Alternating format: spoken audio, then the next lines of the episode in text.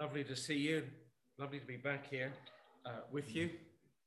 And uh, I want to share with you something this morning that has been an encouragement to me, and I hope it will be an encouragement to you. We're going to start off by going to the Old Testament, to Second Kings, and we're going to read from chapter 2, the first 18 verses. And this is a really interesting chapter.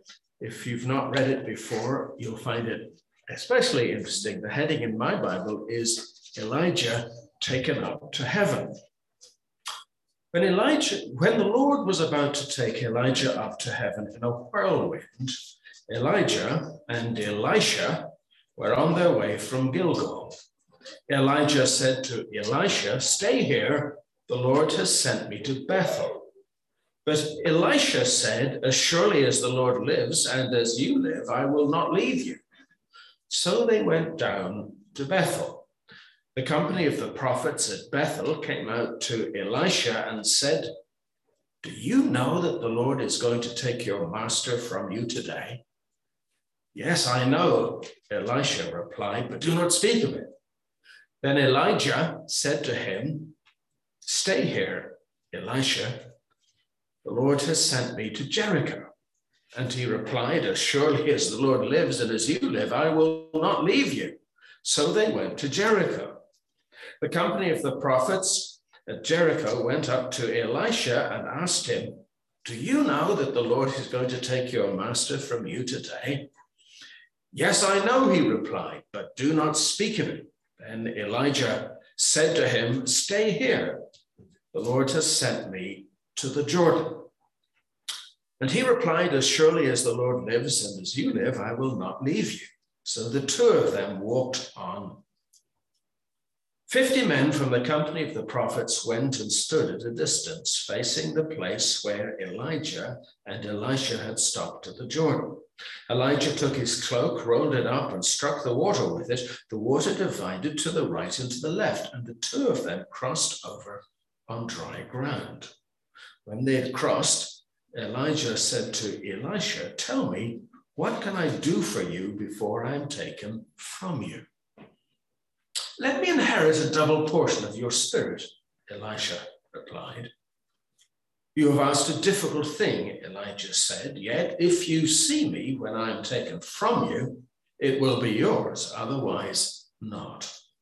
As they were walking along and talking together, suddenly a chariot of fire and horses of fire appeared and separated the two of them.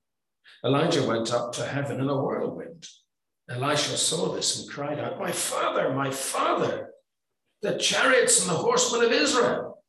And Elisha saw him no more. Then he took hold of his own clothes and tore them apart. He picked up the cloak that had fallen from Elijah and went back and stood on the bank of the Jordan. Then he took the cloak that had fallen from him and struck the water with it. Where now is the God, the Lord, the God of Elijah? He asked. When he struck the water, it divided to the right and to the left, and he crossed over. The company of the prophets from Jericho who were watching said, The spirit of Elijah is resting on Elisha. And they went to meet him and bowed down to the ground before him we leave it there. We pray that God will add a blessing to his word. It's an unusual passage of scripture, isn't it? Let's have a little pray together. Father, we're so grateful that you have left us your word, and we thank you that your Holy Spirit helps us to understand what it says. And we pray that this morning that we'd understand not only what the word of God says, but what it means for us today. And we pray that we might go away from this service thinking a little bit more deeply about what it is you want from us and from our lives. And we pray that you'd help us so that not only would we understand, O oh Lord, but that our hearts might respond to you with praise and thanksgiving, and that the way we live will really honor you and bring a smile of pleasure to your face. We ask it, Father, as we say thank you in the precious and lovely name of the Lord Jesus. Amen. I can't commend Alpha highly enough to you. Uh, I was in ministry for a long number of years and we ran many courses, and a lot of folks found Jesus in those courses. So, do, if you've any questions, or even if you're a very young Christian, go along, deepen your faith and learn. That'll be good for you. Well, let's get on with what we're supposed to be doing. Sometimes my wife sends me out shopping, and I have to confess, I don't always like the shopping. I tend to go to the supermarket and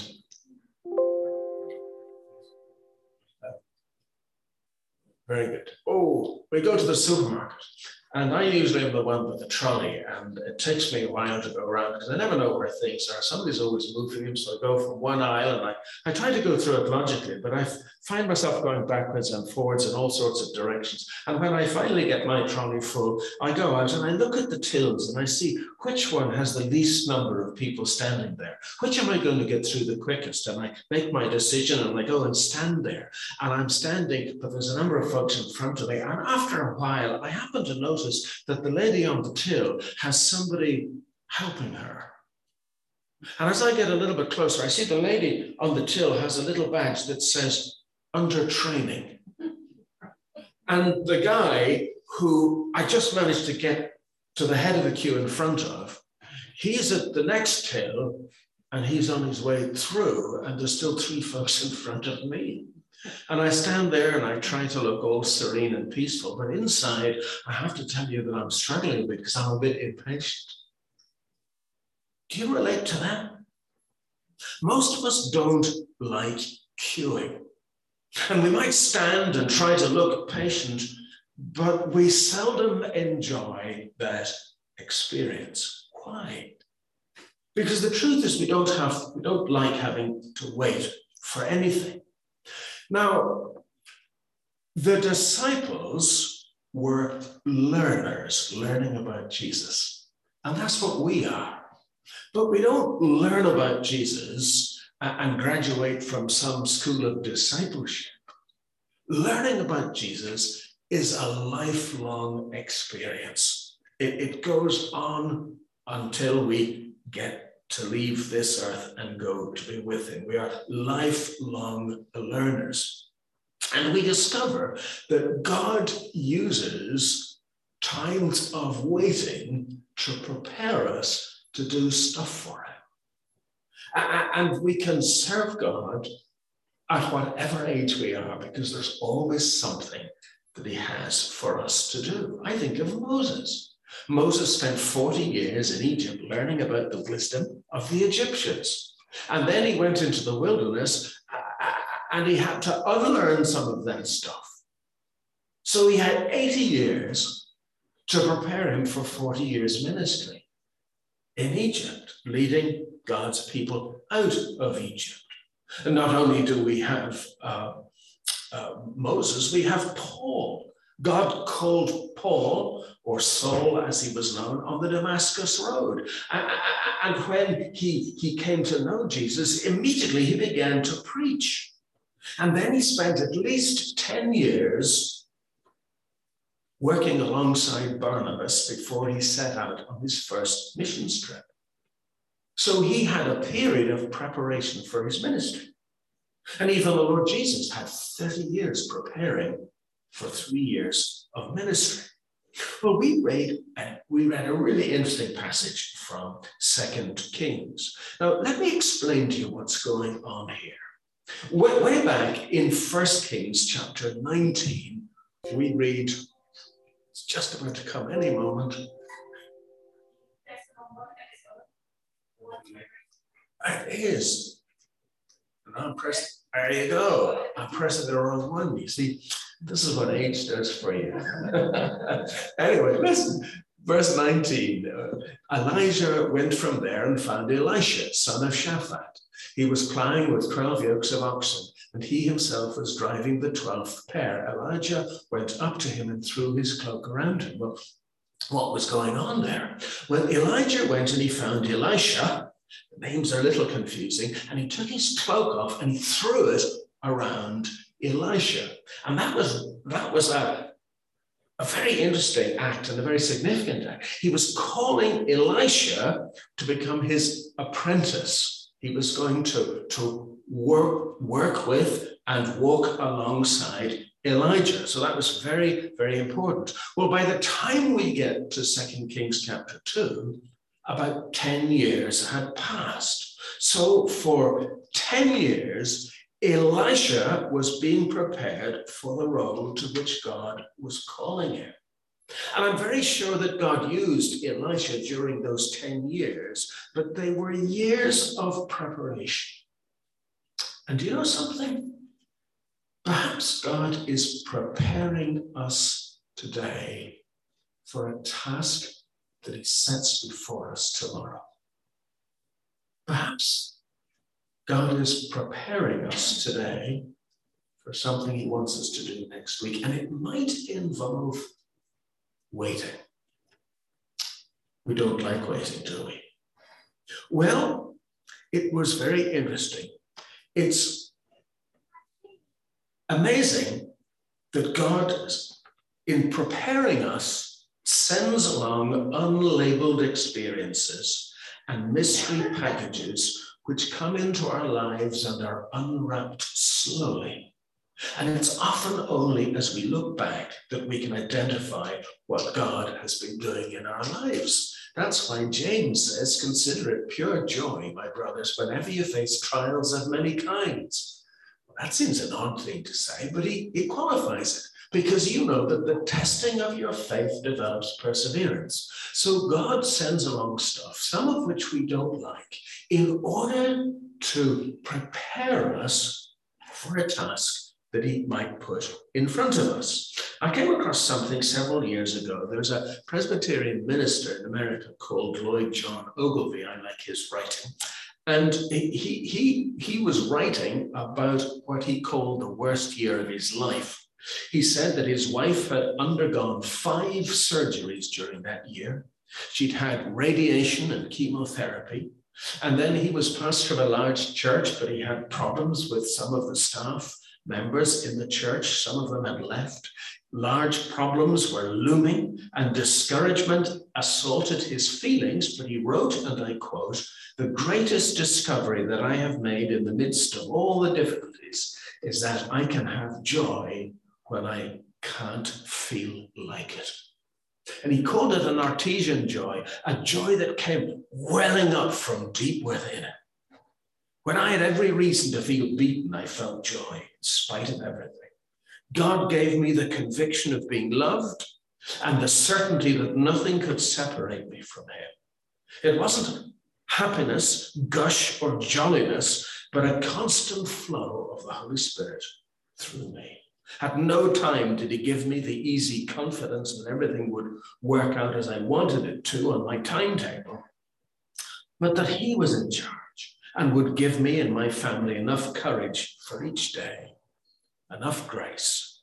Joy is always the result of that.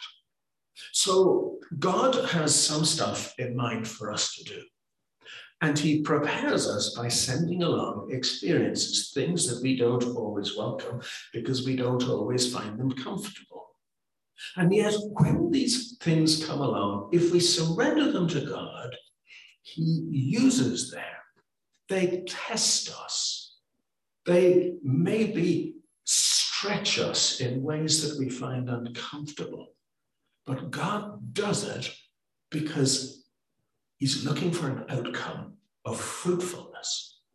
And looking at this passage in Second Kings, we find that there are four tests that Elisha faced. And I just want to identify the four tests for you because it's quite conceivable that these tests we might face even this week.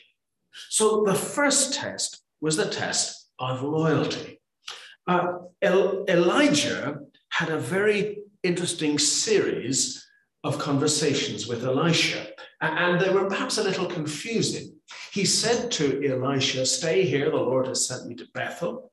Stay here, Elisha, the Lord has sent me to Jericho. Stay here, the Lord has sent me to Jordan. So three times he told him to stay. And on each occasion, Elisha responded with the words, As surely as the Lord lives, and as you live, I will not leave you. So what's going on here? Well, I don't know why Elijah wanted Elisha to stay. Did Elijah want to have some time on his own? We don't know. Uh, uh, did he want to spare Elisha some distress? We're not sure. But maybe Elijah was testing Elisha's loyalty. And three times Elisha states his commitment. Now, it has to be said, we live in a day of fragile and fickle commitment. I don't know about you and what, what you think, but it seems to me that things that were once viewed as obligations are now viewed as choices. Things that were once viewed as obligations are today viewed as choices. And this has impacted the church right across the United Kingdom big time. It is increasingly difficult to staff ministries. I, I have no idea particularly if it's difficult for you to staff the cafe. But I know that in the churches that I move amongst, it's difficult to get volunteers. We're living in a day of postmodernism. And postmodernism says, and I'm not really sure I want to volunteer. I want to keep my options open. So it used to be that when you asked folks, would they uh, would they want to play football, uh, people would say, oh, yes, and they would cheerfully come to the midweek practice in order to play in the match on Saturday. But now they don't want to go to the practice, they want to keep their options open. If they get an invitation to do something more interesting, they'll go and do it too. So that's, that's what it's like today. There's been a subtle shift in thinking as folks are drawn to a Christian life which is supposed to be a succession of thrills. But actually, following Jesus, it's one step at a time, and it's just a lifelong obedience. That's what is, that's what discipleship is, a life of obedience. So John the Baptist's word become increasingly foreign to folks today. Do you remember John the Baptist when the uh, Jesus was uh, baptizing people and people were flocking to hear Jesus? And John the disciple, John the Baptist's disciples came and said, you know, all, all your followers are going to become Jesus followers. And John the Baptist said, he must become greater and I must become less. Or in the words of the NIV, he must increase and I must decrease. For Elisha, learning or leaving rather was not an option. Look at what he said. He said, As surely as the Lord lives and as you live, I will not leave you. And there's two things that emerge from that for me. And the first is this He says, As the Lord lives. You see, for Elisha, God was real. God wasn't just somebody he thought about on the Sabbath, he lived with a conscious awareness of God's presence every day. And not only did he live in the conscious awareness of God's presence, he, he, he was aware that God is God. And the fear of the Lord is the beginning of wisdom. So I think Elisha knew what it was to fear the Lord, not to fear the Lord as, a, a, as God who was a big stick who was going to beat him up and then put banana skins in his way but to fear the Lord, knowing that God is holy and just not wanting to do anything that God would find offensive. And not only did he have this fear of God, he went on to say, as and as you live. You see, he had a heart tie to Elijah. And these factors made up Elisha's mind. And the truth is, loyalty is a choice that we make. But be sure of this the Lord will test your loyalty. Pass the test and see what God will do. Pass the test, and the Lord will lead you on to a new level in your, in your walk with Him, into new blessings and new joys. So the first test Elisha faced was the test of loyalty. And perhaps this incoming week, our loyalty will be called into questions. who do we put first? Do we, do we put God or something else? So that's the first test that Elisha faced. The second test we come across in this passage is loneliness. The, verse 3 Do you know that the Lord is going to take your master from you today? Yes, I know, Elisha replied, but do not speak of it. The company of the prophets asked the question. In fact, the, there were three places to which he went. He went um, uh, to Bethel, he went to Jericho, and he went to Jordan. And in each of those places, there was a company of the prophets there. And on two of the first two places that he went to, Bethel and Jericho, the prophets came along and said, Do you know that the Lord is going to take your master from you today? And Elisha uh, said, Yes, I know, but do not speak of it. It wasn't something that he was looking forward to. Isn't it interesting that he got that not just once, but he got that twice? There are times when following the Lord leads us into times of loneliness because our seeking to be faithful can lead us to being criticized and misunderstood. If you have a great dream and you walk on ahead, it's likely that you walk alone. I had one of my elders in Findlay was a a kind of a visionary. He used to come up with 12 ideas before breakfast. Now, maybe 11 of them weren't up to a whole lot, but every so often he came up with a real gem. He was a visionary. And I remember explaining to him one day that he was destined for a lifetime of frustration. And he said, Why? I said, Because people are, are not going to understand what your vision is. So they're going to, they're not going to really get alongside you and support you. They're going to think you're a bit, bit way out there.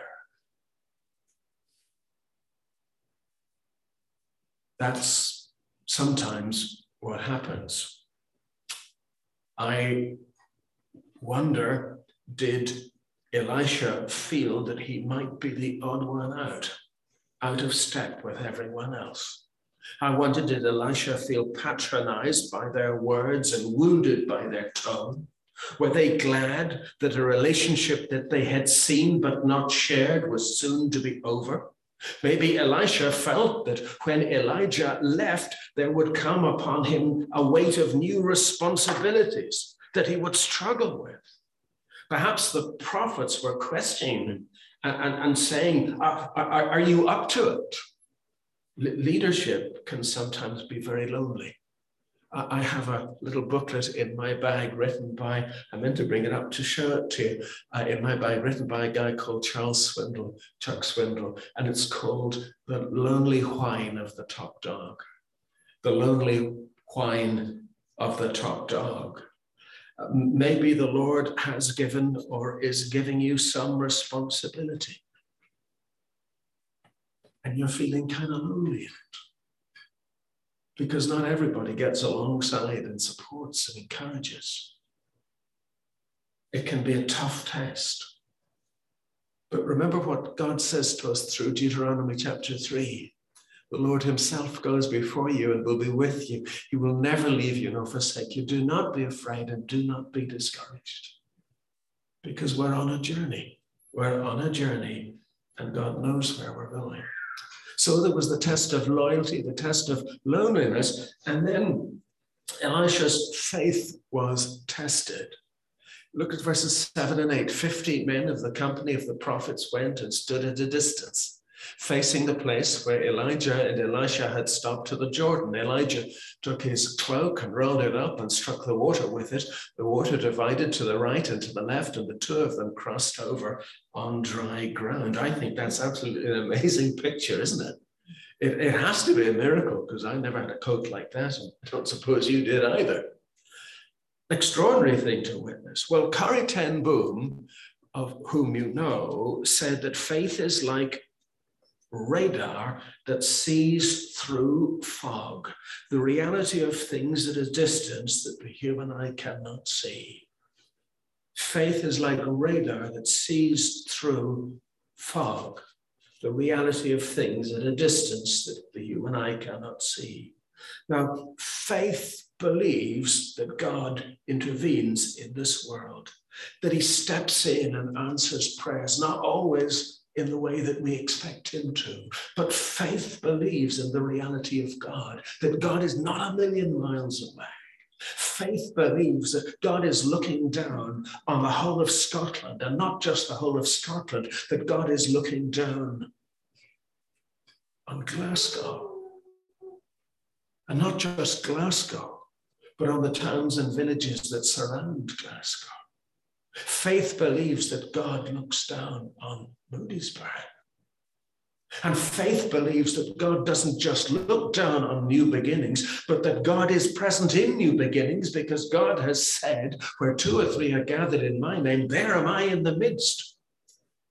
And just sometimes when we pray and our eyes are closed, I don't know if you've had the experience, you're almost frightened to open your eyes because of the sense of the reality and nearness of God. He is here because he told us would be. And if you and I have a desire that the little faith that we have might be nurtured and developed so that it will grow, do you know what God will do with it? He will grab it, hold it, and he will stretch it. And the stretching of our faith can make us feel pretty uncomfortable. But that's what God does when He wants our faith to grow. And you know, your faith really ought to get you into trouble at times. If everybody thinks we're nuts, we may be. If some folks think we're nuts, well, that's okay. But if nobody thinks we're nuts, we're probably in trouble. Our faith ought to get us in trouble sometimes. That's because we speak up. When everybody's going in one direction, we're going in a different direction. Maybe you're standing around somewhere and you hear somebody take the Lord's name in vain, and you, you just say, Do you mind not saying that? Because you're speaking about somebody who's really precious to me. And they might laugh at you. That's okay. I think I'd rather speak up for the Lord and win his approval than be worried about the disapproval of somebody nearby.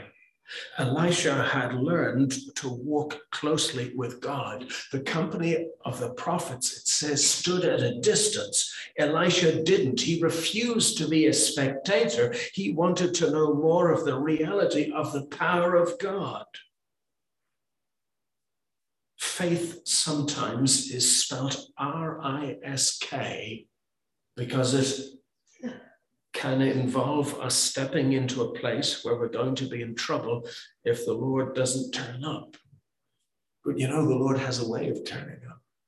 And you know what it says in Hebrews chapter 11? Without faith, it's impossible to please God. And trust is the outworking of faith. And what were what were the risks for Elisha? Well, maybe his peers would have shunned him. You see, when God is at work among his people, things are happening. Usually criticisms come, not from atheists, not from outsiders or even agnostics. Criticisms most often come from within the church.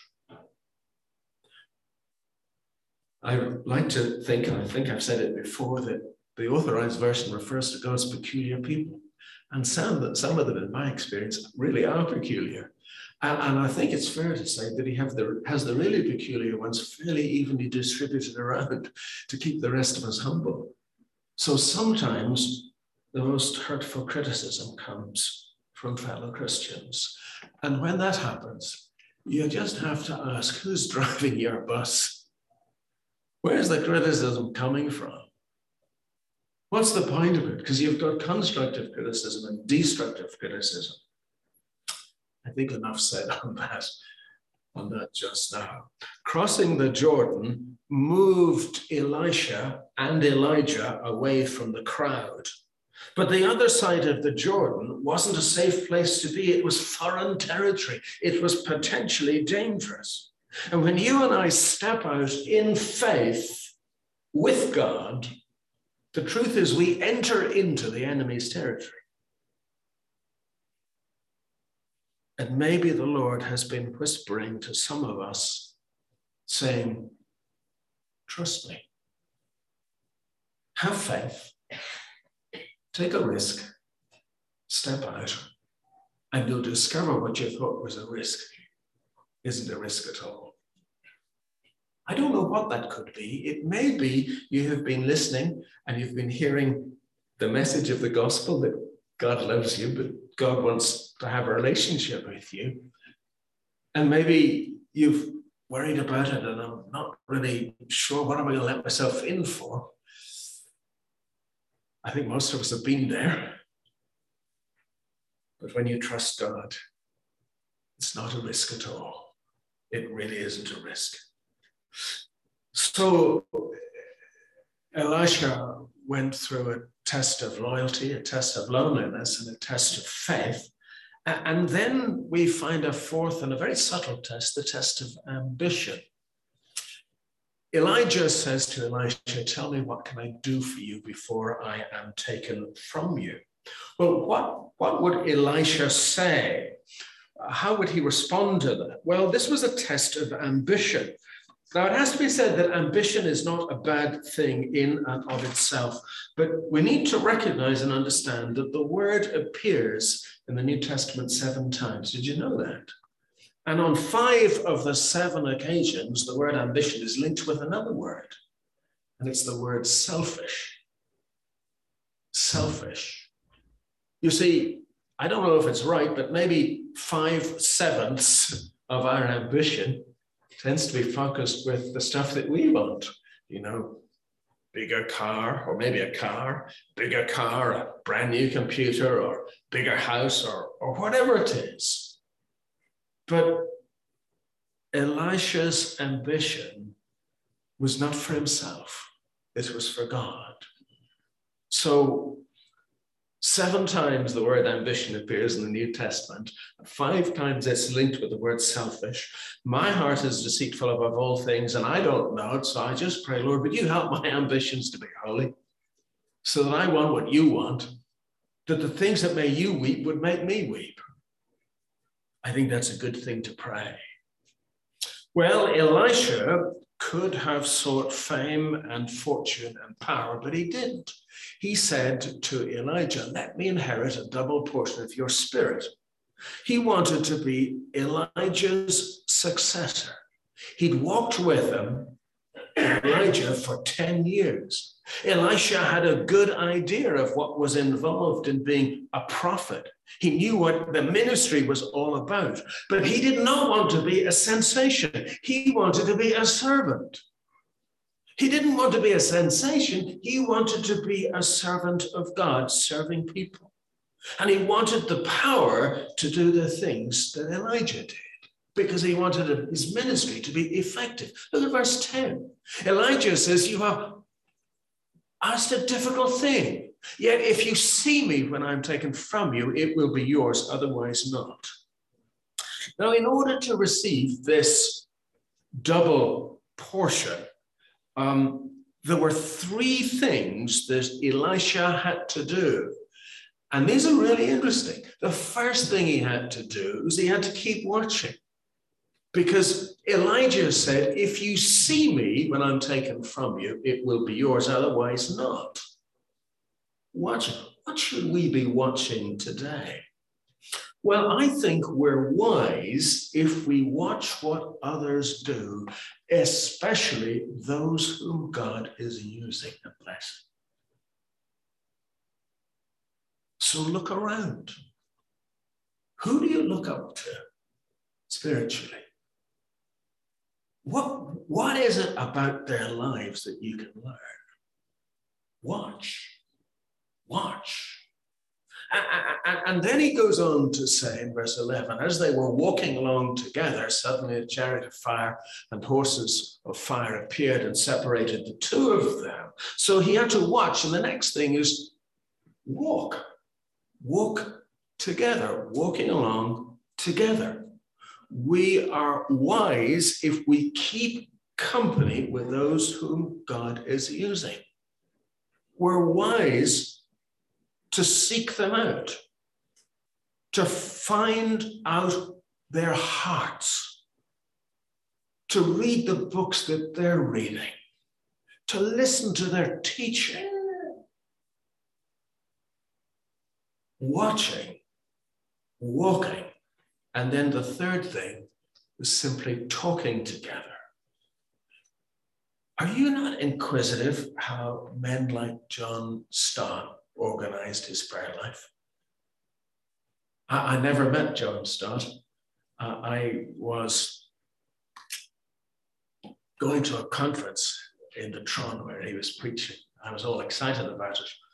But the day before, I got a telephone call in the evening to say that I was to come to the Kingston Bridge. Somebody was going to jump off the bridge and was asking for me.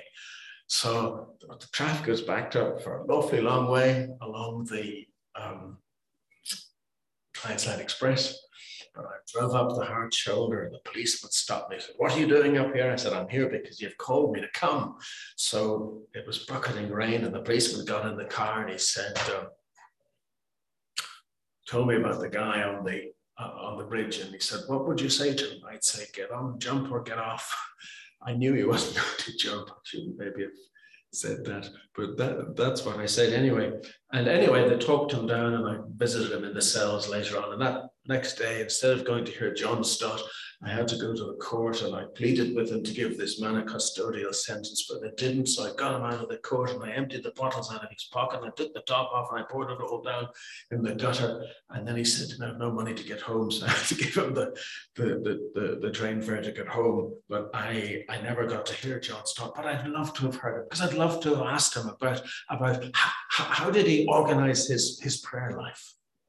Because I, I wanted to learn. And, and maybe there are things that we can learn from others whom God is blessing.